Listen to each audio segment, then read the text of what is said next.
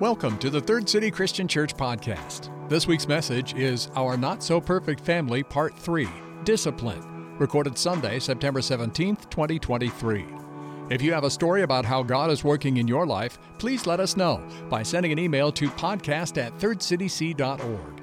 Now here's Scott with today's message. We're looking at the real, but we also know that God does have an ideal for our lives. Uh, as long as sin's in the world, we're going to struggle with that. But we're supposed to struggle. We're supposed to. A couple of weeks ago on September fourth, we talked about how th- there's this challenge of, of parenting that it's never too late. It's never too late to leave a positive family legacy. And for some of you, your best work will be done in the twilight years of your life. But for the majority of you, you're probably even much younger than that and still feel like you made so many mistakes that there's no recovering. Well, I assure you, it's never too late if you'll do the right thing. And then last week we talked about the goal of smart parenting, and smart parenting, the goal is that I want my children to become God's children. Like that's the real, the only goal. I'm the, I'm holding a bow that he puts in my hand, and there's a target, and the target is that that arrow, that child, hits the target of being his child. And so that was last week. This week, I want to challenge you to embrace the biblical concept of discipline. That's a fun word, isn't it? Discipline in your personal life and parenting. And let's be real. If it weren't for sin, we wouldn't have to talk about discipline because we'd be living lives of self-discipline without encumbrance, and we wouldn't have to remind other people of how to live their lives without sin. But that's not the world we live in. You know, I, I kind of like Jim Gaffigan in terms of the fact that he has a bunch of kids and he has good humor about it. And uh, he says there's something called child physics. Children have a tendency to behave as poorly as the most poorly behaved child in the room. The law of physics dictates that if there's a kid screaming and running in the hallway at the hotel, all other children will scream and run in the hallway of the hotel. He's right. He's right. And then he says, toddler judgment is horrible. They don't have any. You put a twelve-month-old on a bed, they'll immediately try to crawl off head first like a lemming on a mindless migration mission. But the toddler mission is never mindless. They have two goals: find poison and seek something to destroy. Any toddler parents in the room? Is that wrong? No, no. That's why, among other reasons, we need to be disciplined, and we need to promote discipline. We need to give it. We need to teach it. Because as you know, discipline is a much broader concept than something that parents just do for their children. As a matter of fact, if you try to discipline your children and you're undisciplined, it's not going to go very well. Proverbs chapter twelve, one says, "Whoever loves discipline loves knowledge, but whoever hates correction is stupid." That's Proverbs humor. It's not so funny, though, is it? Now, these are principles that I'm going to share with you today. There's six of them. They apply to people in every aspect of self-discipline. They apply to Christ followers from the aspect of our spiritual discipline. And they also apply to parents wanting to love their children through developmental discipline. Jordan Peterson is a psychologist, and he speaks and writes about the topic of discipline pretty extensively. He writes this: "It's the wrong idea if you think that you have wonderful freedom as a child and it's slowly given up as you mature in life." Like, and I think sometimes we think that, like when I was a child, I was free. Remember, do you really remember what childhood was like? It was like years and years of people saying, "Hey, you got to live this way." But you forget that. Here's what he says: "The truth is that you have a great deal of potential in life, but none of that potential is manifested as freedom if you are undisciplined. Discipline is a matter of being in a position of order. Order is necessary, especially in people who are lost, helpless, and nihilistic. And many people are hopeless and nihilistic. Nihilism is the belief that life is meaningless, there is no God, and uh, you're just going to live and die, and that's it. That's nihilism. And many people are that way. Many people are hopeless. Way more people than you think, he says, because no one has encouraged them. Lay a state of discipline on yourself and get yourself in check, and then you can live in a state of freedom. And I like this quote. All of the virtues that we should live by, virtually every freedom in life is purchased by the price of discipline. I think he's right. I do. I believe that. Because there's this parenting myth. The parenting myth is, my kids will feel secure if they think I'm their buddy. And the reality is this, your kids will feel most secure if they know that you have set boundaries for them and and you are not afraid to enforce them. So six principles of biblical discipline. Personal discipline, discipline in my family and how I relate to my children, and spiritual discipline, okay? Chapter twelve, verse one, Hebrews. It's, it's a great passage on many things. I'm going to focus on discipline. Hebrews twelve one. Therefore, since we are surrounded by such a great cloud of witnesses, let us throw off everything that hinders and the sin that so easily entangles. Let us run with perseverance the race marked out for us, fixing our eyes on Jesus, who is the author, the pioneer, and perfecter of our faith. Listen, for the joy set before him, he, in self-discipline, endured the cross, scorning its shame, sat down at the right hand of the throne of God. That's his reward. Consider him who endured such opposition from sinners, so that you will not grow weary and use, lose heart. As with everything in our life, everything begins with how we are living. Everything we do in life begins with how we're living, what we're aiming for in life. Are we disciplined? Are we subjecting ourselves to the order that will give us success? Does our life have the right purpose? And most importantly, are we following the one who wrote the book on self-discipline, and that is Jesus?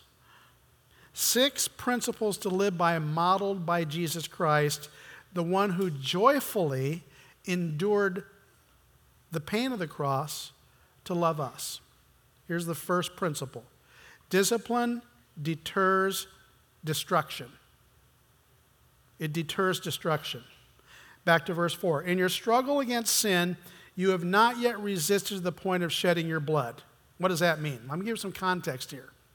In chapter ten of Hebrews, two chapters before this one, he, he ends that chapter with a, he or whoever wrote Hebrews, ends with a strong warning of encouragement. And he says, first of all, don't shrink back from God's will in your life, God's discipline, because if you do, you're going to be destroyed. So that's the warning. Don't let yourself get destroyed because you give up. But then he also gives a, a, a note of hope. He says, if you will persevere, you will receive all that God promises. Then, in chapter eleven, he, he, he lists a whole bunch of people from, from, from their experience in history who, who were able to endure very hard things and not give up. So they, had, they all shed their blood for their faith, every one of them, okay? So the context of verse four that I just read is the idea that haphazard living leads to destruction. And here's the message. Discipline in your life, correctly applied to your life or your kids, will ward off destruction, potential destruction. It's a, it's a preemptive measure for parenting. And I think there's a pretty simple illustration of that that most of us can can relate to. It's teaching your child to drive. Any of you doing that right now? Just if anybody? You might want to listen, okay? I'm just saying, like, here's what I would not suggest you do. I hope you won't, I hope no one has done this or ever will consider it. Here, kid, here's the keys. Figure it out. I hope it works out for you. Please don't do that to the rest of us. there will be death. Okay, don't do that. Okay? Action needs to be taken. And you need to be preemptive. Okay? You got to say things like, that's not the right direction. I don't care what they say. They think they know everything about driving a car when they're fifteen, don't they? They think they know it all. You can't be afraid to grab the steering wheel and do this. You can't be afraid to break their foot on a brake if you're going to run into a Walmart cart or something, okay? You got to be preemptive. Now, some of us, we won't do that because we don't want to make our kids mad. And because for a long time they've been in control of our lives. They're going to stick their lip out and say, I don't love you anymore. And that's a, that's a, that's definitely a real thing. My, I, I, you know, when that's happened to me, my first thought really is probably, oh, I want my kids to love me, so I gotta, you know, I gotta back off. I, I don't want to hurt their feelings. That's a lot of power to give to a five-year-old, okay? I mean, a better response when your kid says something like that is just to say, you might not love me, and maybe I don't love you right now, but we're going to do this anyway because the future is at stake for you, you know? I like how Henry Cloud puts it. We change our behavior when the pain of staying the same becomes greater than the pain of changing. Consequences give us the pain that motivates us to change. So discipline deters destruction. Here's a second principle of discipline. It's motivated by encouragement.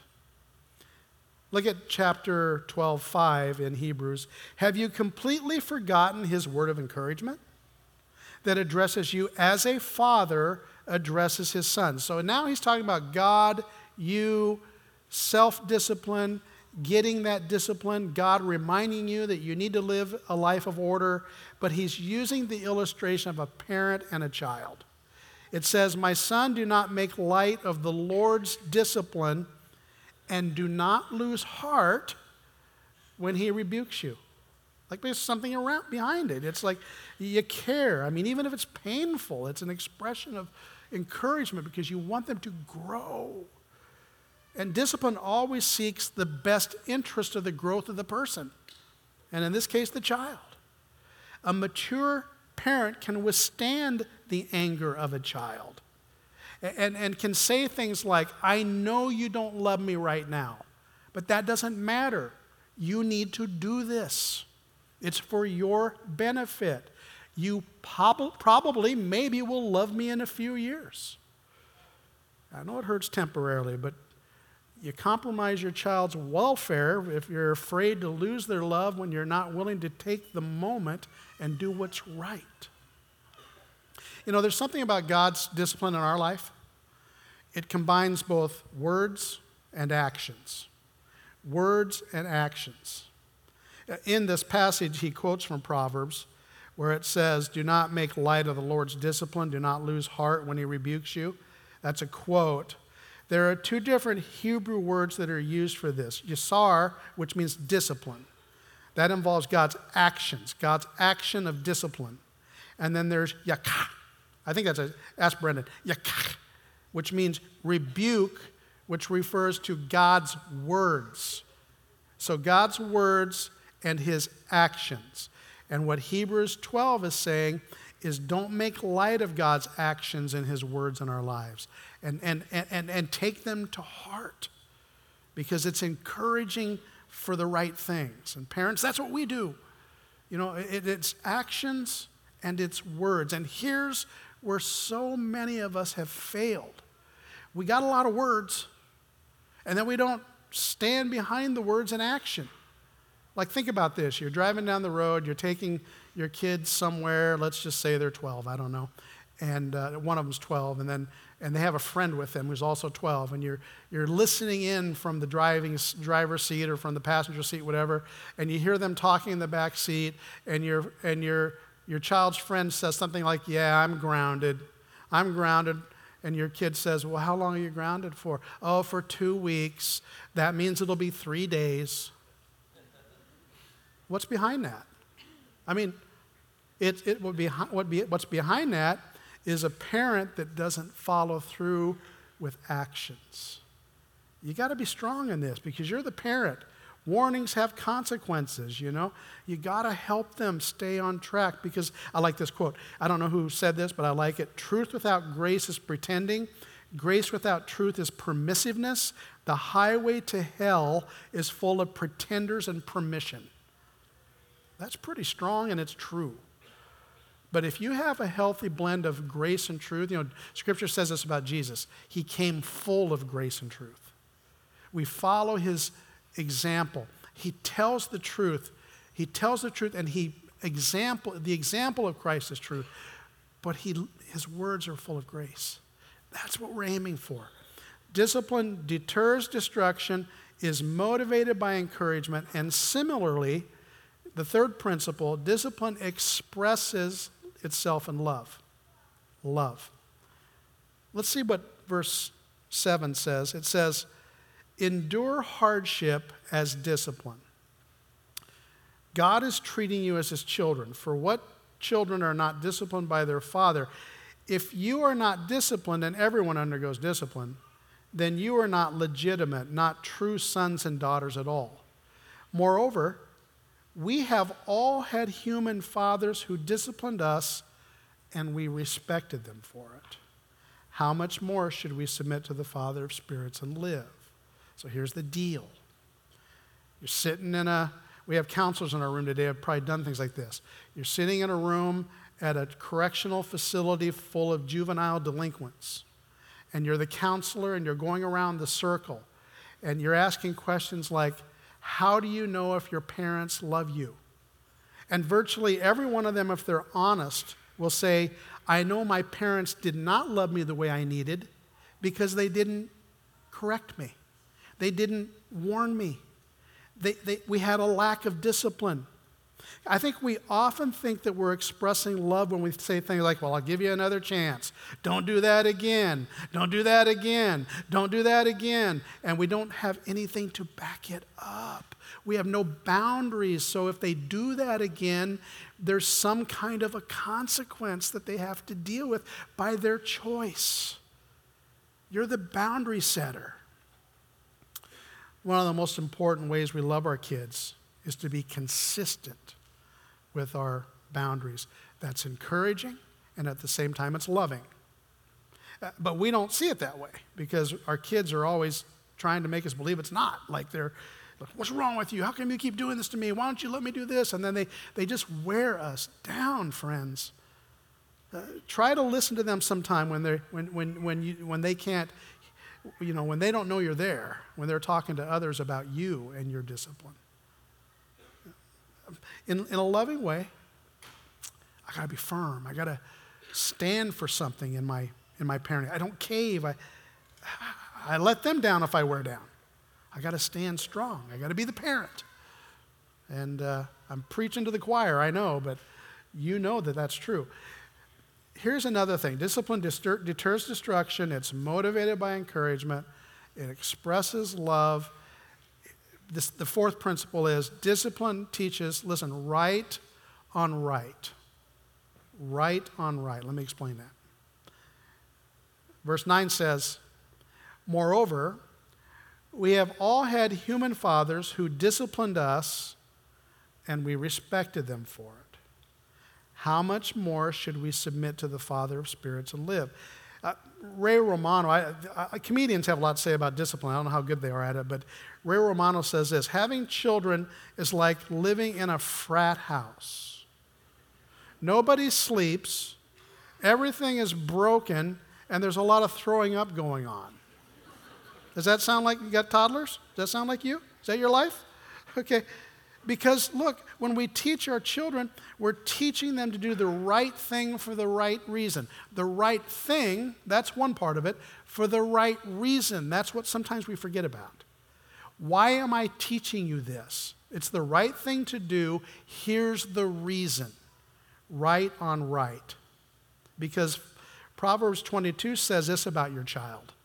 Folly is bound up in the heart of your child, but the rod of discipline will drive it far away.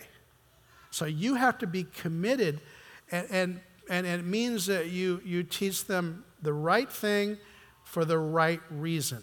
So it becomes internal. So it becomes a part of their personality.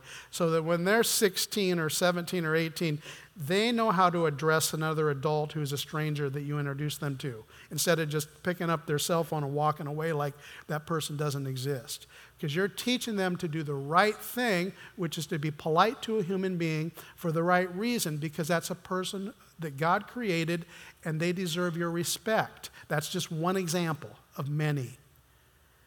How they speak, how they act toward people. You teach that right on right. One example. Discipline deters destruction. It's motivated by encouragement. It expresses love. It teaches right on right. Here's the fifth principle. It's a catch twenty-two that I'm going to have to work through. That there's short-term pain when I discipline, but there's long-term gain. Here's how he says it. They, our fathers, disciplined us for a little while as they thought best, but God, He disciplines us for our good in order that we may share in His holiness. No discipline seems pleasant at the time. It's painful. Later on, however, it produces a harvest of righteousness and peace for those who have been trained by it. The reason Friends, the reason we don't like to continually discipline our kids is because we can't bear the pain. It's not about the kid. It, we're sympathetic to their feelings. We, we don't enjoy hurting them. That's the truth. But the pain is usually our pain, because we don't like the unpleasantries of, of saying over and over and over and over and over again to a two-year-old, to a three-year-old, to a five-year-old, no, no, no, no, no. We don't like that. And we get tired of it. And they wear us out. They do. They're, they're experts at that. Here's the sixth principle. Discipline perseveres. It perseveres. Therefore, verse twelve, strengthen your feeble arms and weak knees. Moms of three-year-olds, strengthen your, your feeble arms and, and weak knees. Dads of twelve-year-old daughters, make level paths for your feet so that you can lead them on a level path, so that they, so that they will not be disabled in life, but rather healed. This is a powerful passage. Powerful. I have to remind myself, when my child needs discipline, I'm the one. And they're going to reap consequences on the path of life if I don't lead them and have level paths. And, and it, by the way, I want to remind you of something when your kids are misbehaving. It's not you that did that. It's not your failure that brought them to that moment. Your child's disobedience is produced from a feeble heart that you were trying to help them correct. So you have to have courage. It's for their good. Now, will my kids come back later, you know, when you're a parent, maybe you're fifty years old, fifty-five, and say, oh, Dad, you were just the best dad in the world because you disciplined me, and I I don't think you're ever going to hear that.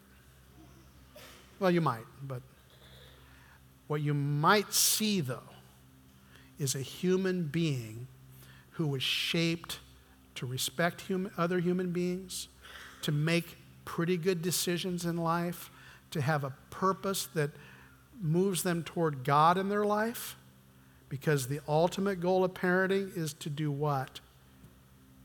To make them God's kids. To make them God's kid. So, are you willing to love yourself and your child enough to use discipline? Discipline that deters destruction, that is motivated by encouragement, that expresses love, that teaches right on right, that encourages them to do the right thing for the right reason, and is willing to endure the short-term pain in lieu of a long-term awesome gain. Are you willing to do that? The bottom line is this.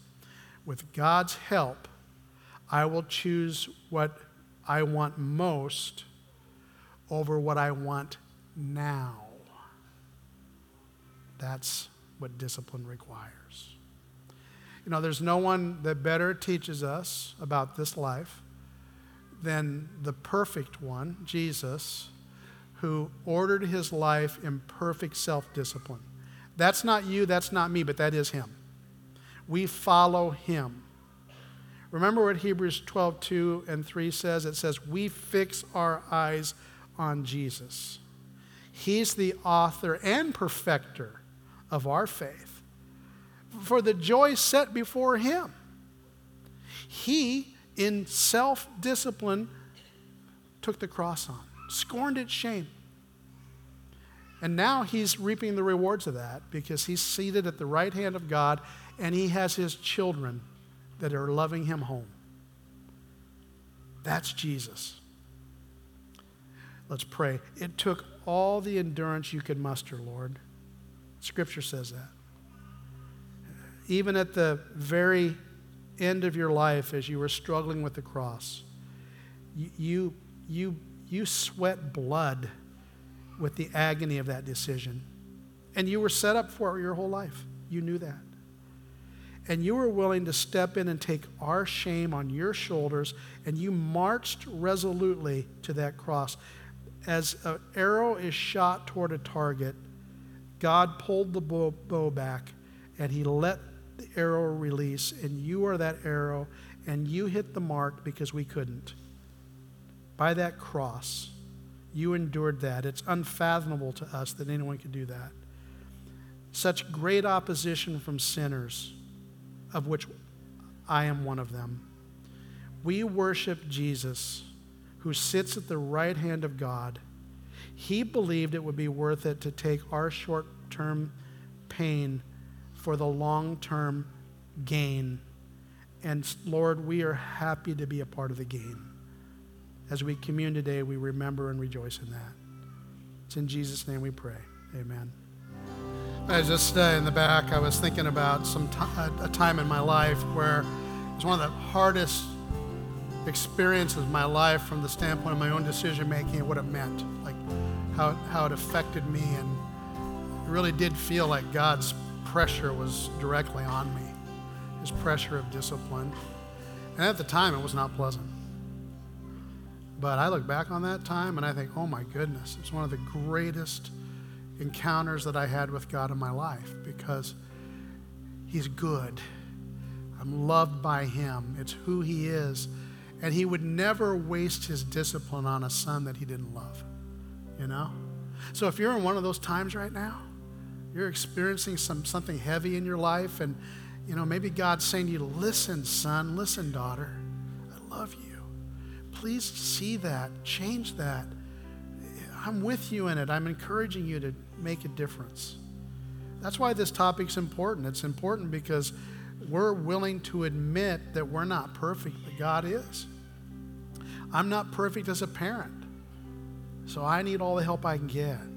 God wants me to raise my kids to be his kids. That's my only goal in life as a parent, to raise my kids to be his kids. I like how Doctor Louise Hart puts it. If we don't shape our kids, they will be shaped by outside forces that don't care what shape our kids are in.